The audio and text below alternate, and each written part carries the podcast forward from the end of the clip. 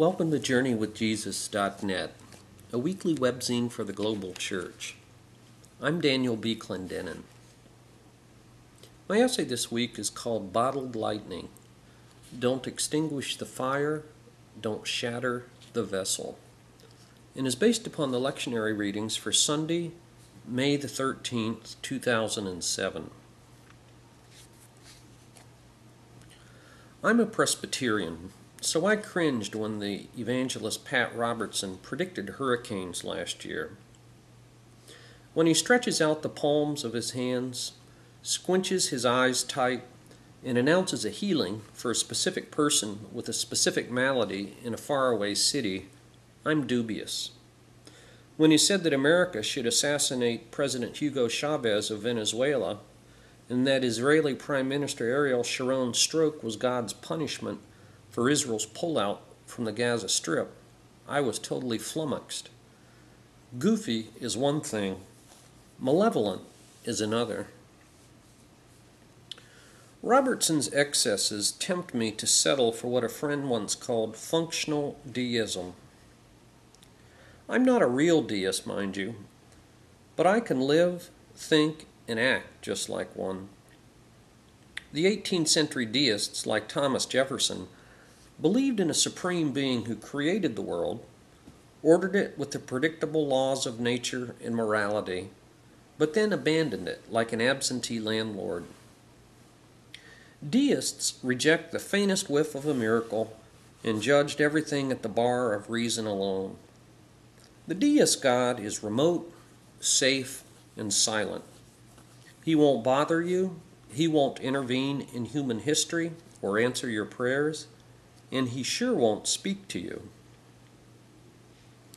But that's exactly what the Apostle Paul claims in this week's reading from Acts chapter 16, 9 to 15, that God spoke to him in a vision.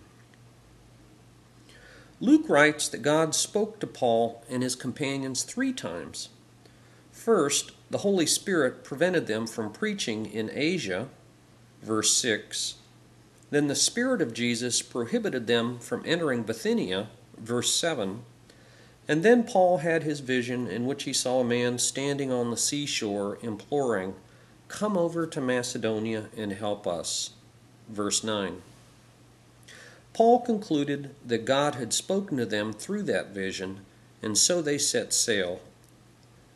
A few days later, when they landed in Philippi, the leading city of that district of Macedonia, it was the first time that Paul had set foot in Europe.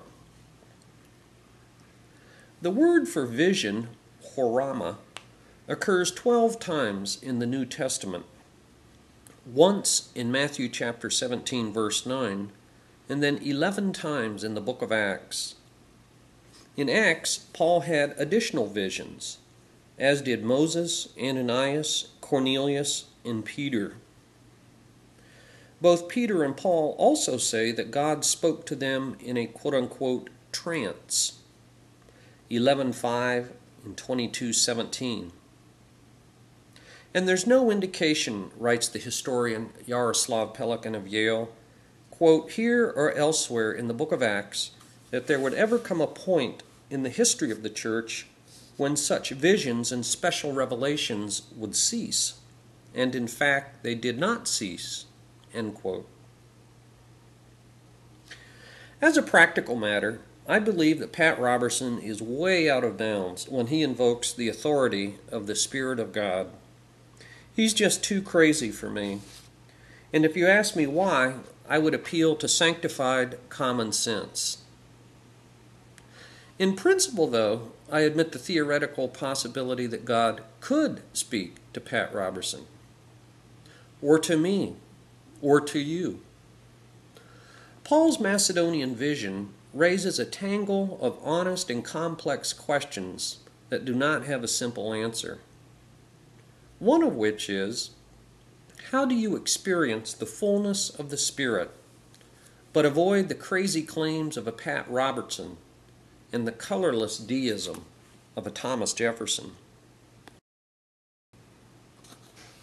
Back in the second century, a prophet named Montanus forced the institutional church to grapple with these questions. As the prevalence of signs, wonders, and miracles gradually waned in the decades after the apostles, people wondered was this God's will?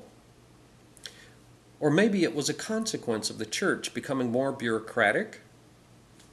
Montanus believed that the decline in the Spirit's manifestations resulted from the church's moral laxity in matters like divorce and fasting. The sect named after him, Montanism, was thus characterized by fanatical zeal, rigorous asceticism, and an excessive preoccupation with supernatural manifestations of the Spirit. The most, famous Montanist was the great African theologian Tertullian, who lived in Carthage, in what is now modern day Tunisia. Writing in the early 3rd century, Tertullian gives us a snapshot of the movement.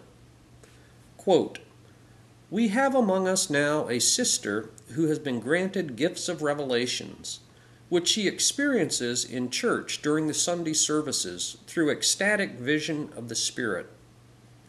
After, she, after the people have been dismissed at the end of the service, it is her custom to relate to us what she has seen. End quote. Church authorities responded to Montanism in two ways. First, derision, and second, denial. The historian Eusebius scorned those who, quote, rave in a kind of ecstatic trance, end quote. He dismissed what he called their bastard utterances as, quote, the demented, absurd, and irresponsible sayings of a presumptuous spirit. The Montanists, said Eusebius, babble in a jargon that is, quote, contrary to the custom of the church, which had been handed down by tradition from the earliest times. According to that early tradition, God speaks clearly, sufficiently, and reliably enough through three means the canon of Scripture, the creeds of the councils, and the clergy of the church. Hippolytus, a contemporary of Tertullian who was martyred in Rome in 235, went even further. He taught that miraculous visions ended with the revelation of John, and, in effect, that the Holy Spirit worked differently now than in the apostolic days. Our San Francisco Presbytery has 78 churches, but half of them struggle to survive. The Catholic Church faces a drastic shortage of priests.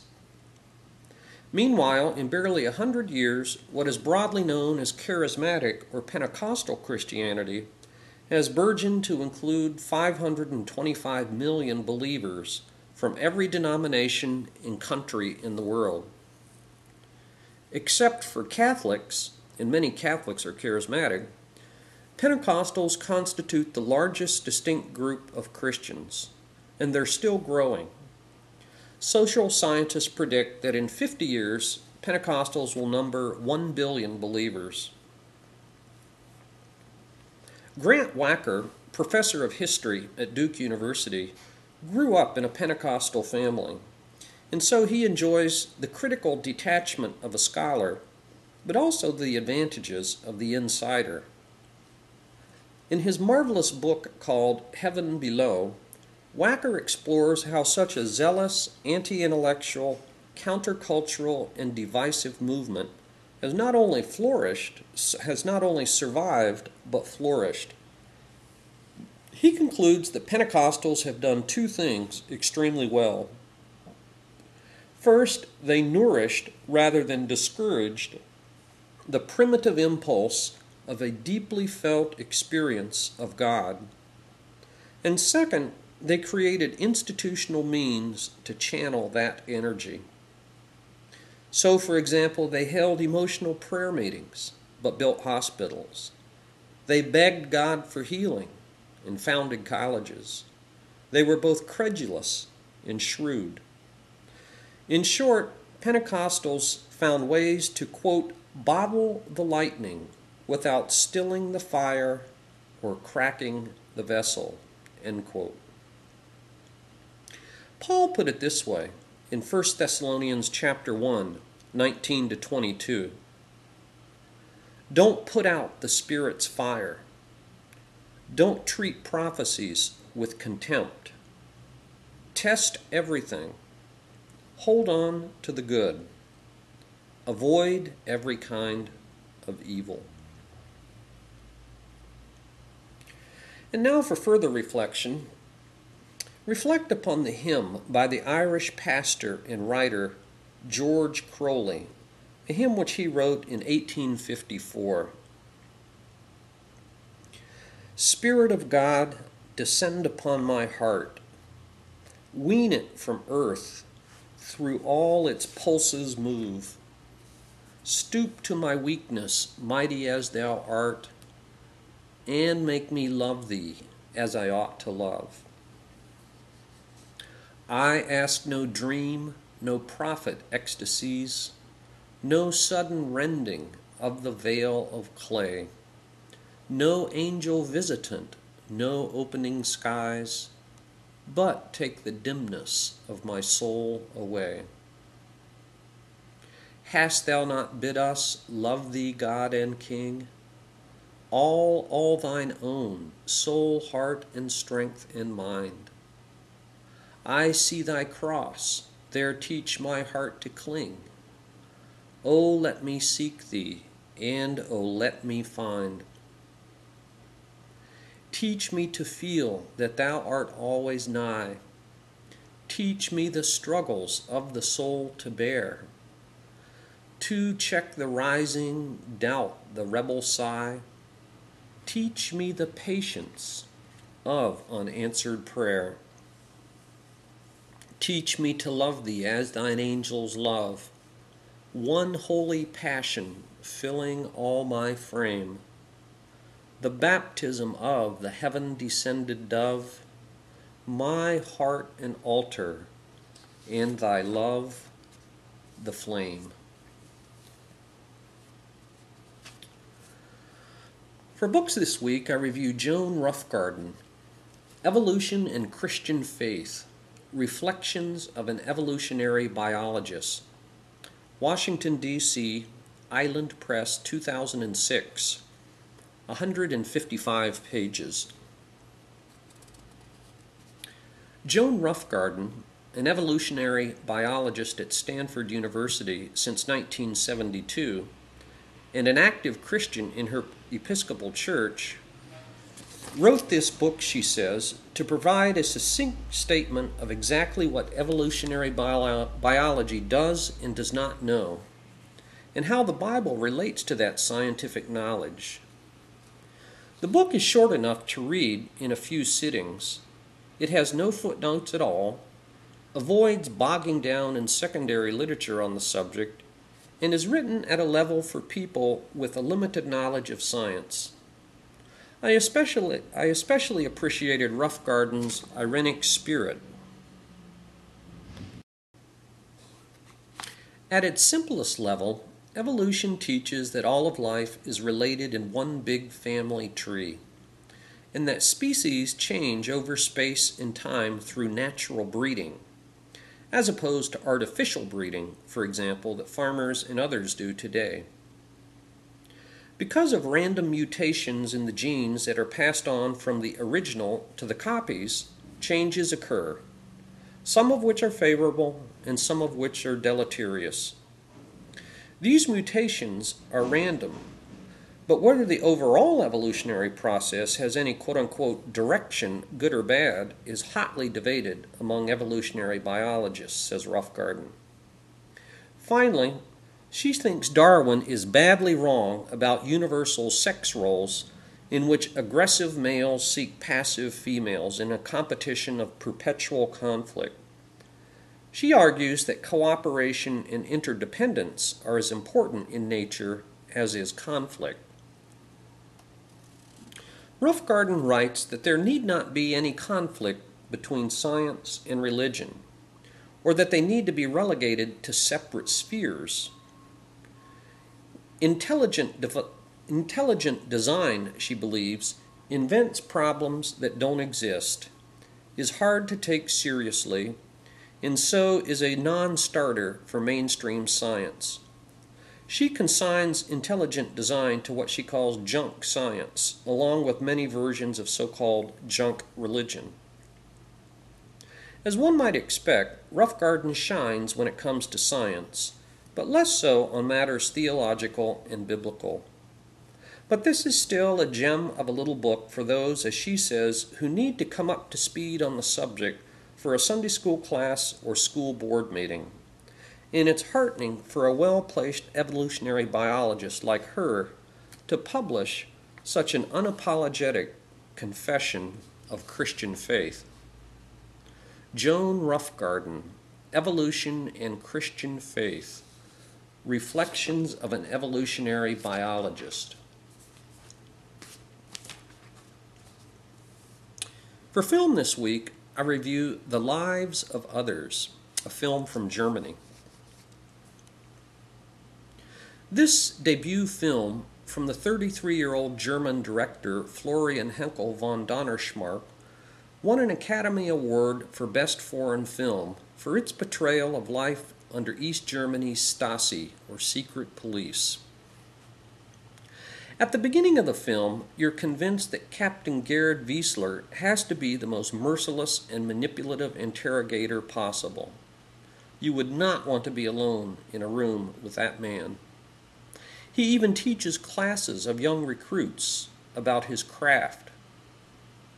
But by the end of the film, the lives of others have impacted his own lonely life, and Wiesler has become a compassionate human being who bucked the Stasi system. How his surveillance activities triggered this radical transformation is the subject of the film. All the supporting characters and plots are essential to the film's success, and not just add ons. The writer Georg Dreyman and his actress girlfriend Christa Maria Sieland, upon whom Wiesler spies.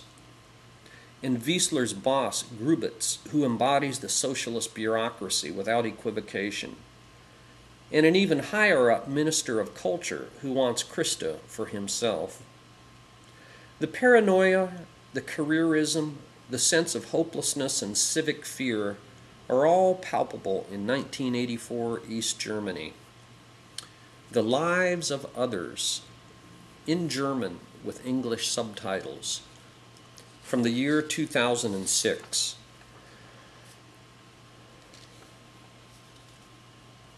And finally, we've posted a longer poem this week by the British poet Philip Larkin. Philip Larkin lived from 1922 to 1985. And the title of the poem is called Church Going. Once I am sure there's nothing going on, I step inside, letting the door thud shut. Another church, matting, seats, and stone, and little books, sprawlings of flowers cut for Sunday, brownish now. Some brass and stuff up at the holy end, the small, neat organ, a tense, musty, unignorable silence. Brood God knows how long. Hatless, I take off my cycle clips in awkward reverence. Move forward. Run my hand around the font. From where I stand, the roof looks almost new. Cleaned or restored? Someone would know. I don't.